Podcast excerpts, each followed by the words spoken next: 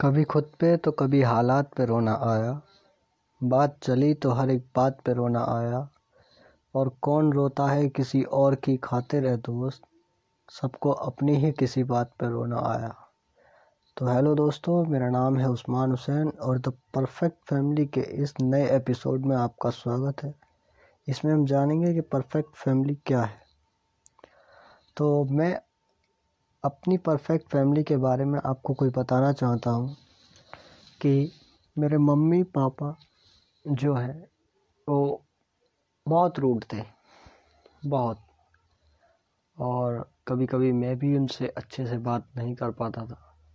और शायद मेरा व्यवहार उनकी तरफ़ अच्छा नहीं था, क्योंकि मैं ज़्यादा अग्रेसिव होता था। और बचपन से ही पता नहीं क्यों मेरा पढ़ाई में मन कम लगता था और मेरे मम्मी पापा ने मुझे बहुत अच्छी शिक्षा दी है। उन्होंने बेहतर कोशिश की है मुझे अपने अच्छे स्कूल में पढ़ाने की। मेरे पापा एक फार्मर हैं, जितना भी मेहनत करते हैं, कमाते हैं, हमारी पढ़ाई में ही लगा दिया करते हैं, ज़्यादातर। और हमारे फाइनेंस कुछ ज़्यादा अच्छे नहीं है। तो एक परफेक्ट लाइफ का मीनिंग क्या है? मेरी माँ का प्यार मेरी तरफ़ बहुत है। और मैं कोई भी बात हो, कोई भी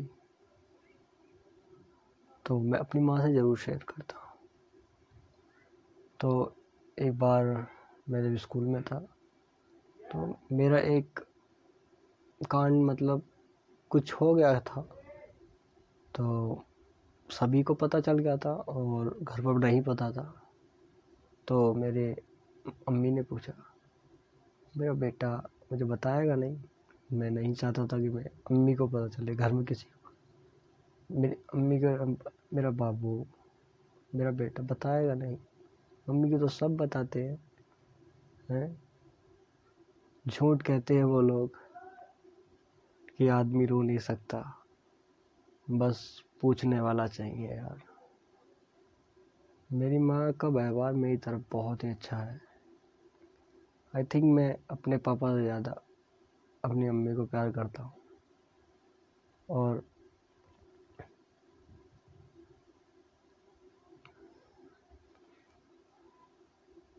मुझे लगता है कि मेरी मम्मी दुनिया की बेस्ट अम्मी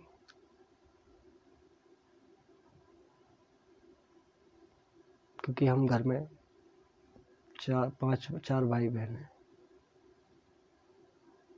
क्योंकि हम घर में चार भाई हैं। हमारी कोई सिस्टर नहीं है। तो सब भाइयों में छोटा मैं ही हूँ। इस वजह से मुझ पर थोड़ा सा लाड़ ज़्यादा भी है।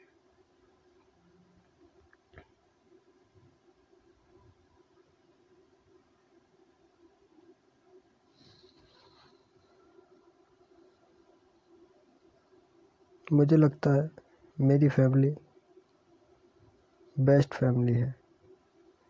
क्योंकि फैमिली एक ऐसी बैकबोन है। अगर आपके पास फैमिली है तो सब कुछ है। भले ही आपके पास रोटी नहीं है, कुछ भी नहीं है। आपकी फैमिली आपके साथ है तो सब कुछ आपके साथ है। क्योंकि फैमिली का ना होना बहुत खटकता है बहुत।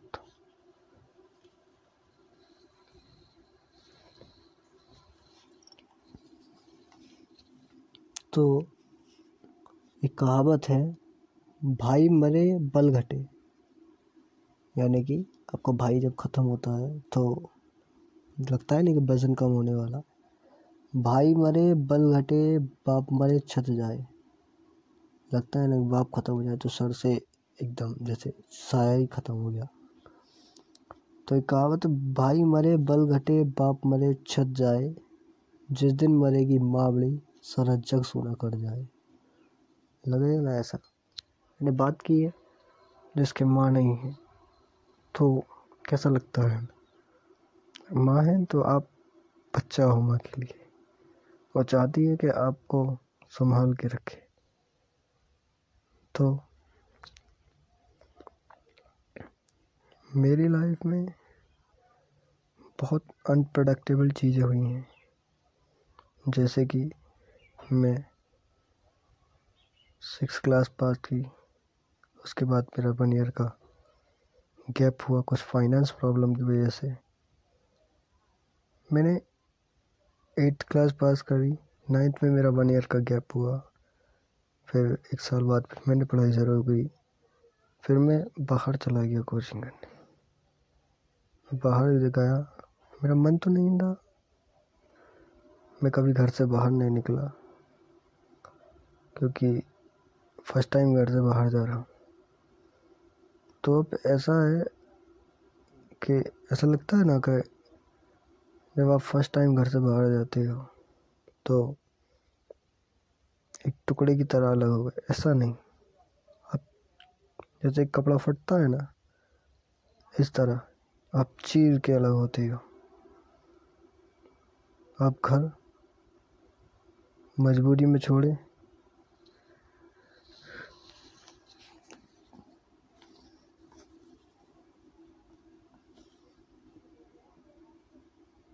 के के लहू के जो रिश्ते हैं, उन्हें छोड़ के आ गए। लहू के जो रिश्ते उन्हें छोड़ के आ गए। सुकू सामने था मुँह मोड़ के आ गए। लहू के सारे रिश्ते छोड़ के आ गए। सुकून सामने था, मुँह मोड़ के आ गए। और खजाने लुट रहे थे माँ बाप की छाव में। हम कौड़ियों की खातिर घर छोड़ कर आ गए। तो जब मैं पहली बार घर से बाहर गया, मुझे पता नहीं था कि पहली बार घर से अच्छा फील हो रहा था। कि पहली बार घर से बाहर जा रहे हैं। फिर मैं वहाँ पर कुछ दिन रुका। उसके बाद मुझे अपनी फैमिली की अहमियत समझ में आई कि फैमिली से अलग होना किस तरह का अलग होना है। मैं नहीं चाहता। मैं क्या? आई थिंक आप भी नहीं चाहते होगे कि फैमिली से अलग होना कितना दुख। सभी तरह के जितने भी लोग हैं, हर कोई चाहता है फैमिली के साथ। मैं हर डेली फ़ोन करता था। गया, रोज़, आज किया, कल किया, परसों फिर किया। डेली कॉल करता रहा। फिर कुछ टाइम निकलने के बाद आपके फ़ोन आपकी बातें करना कम होने लगती हैं। कभी आपने रियलाइज़ किया होगा कि देखना आप रियलाइज़ करके कि थोड़ी थोड़ी दूरियाँ बढ़ने लगती हैं।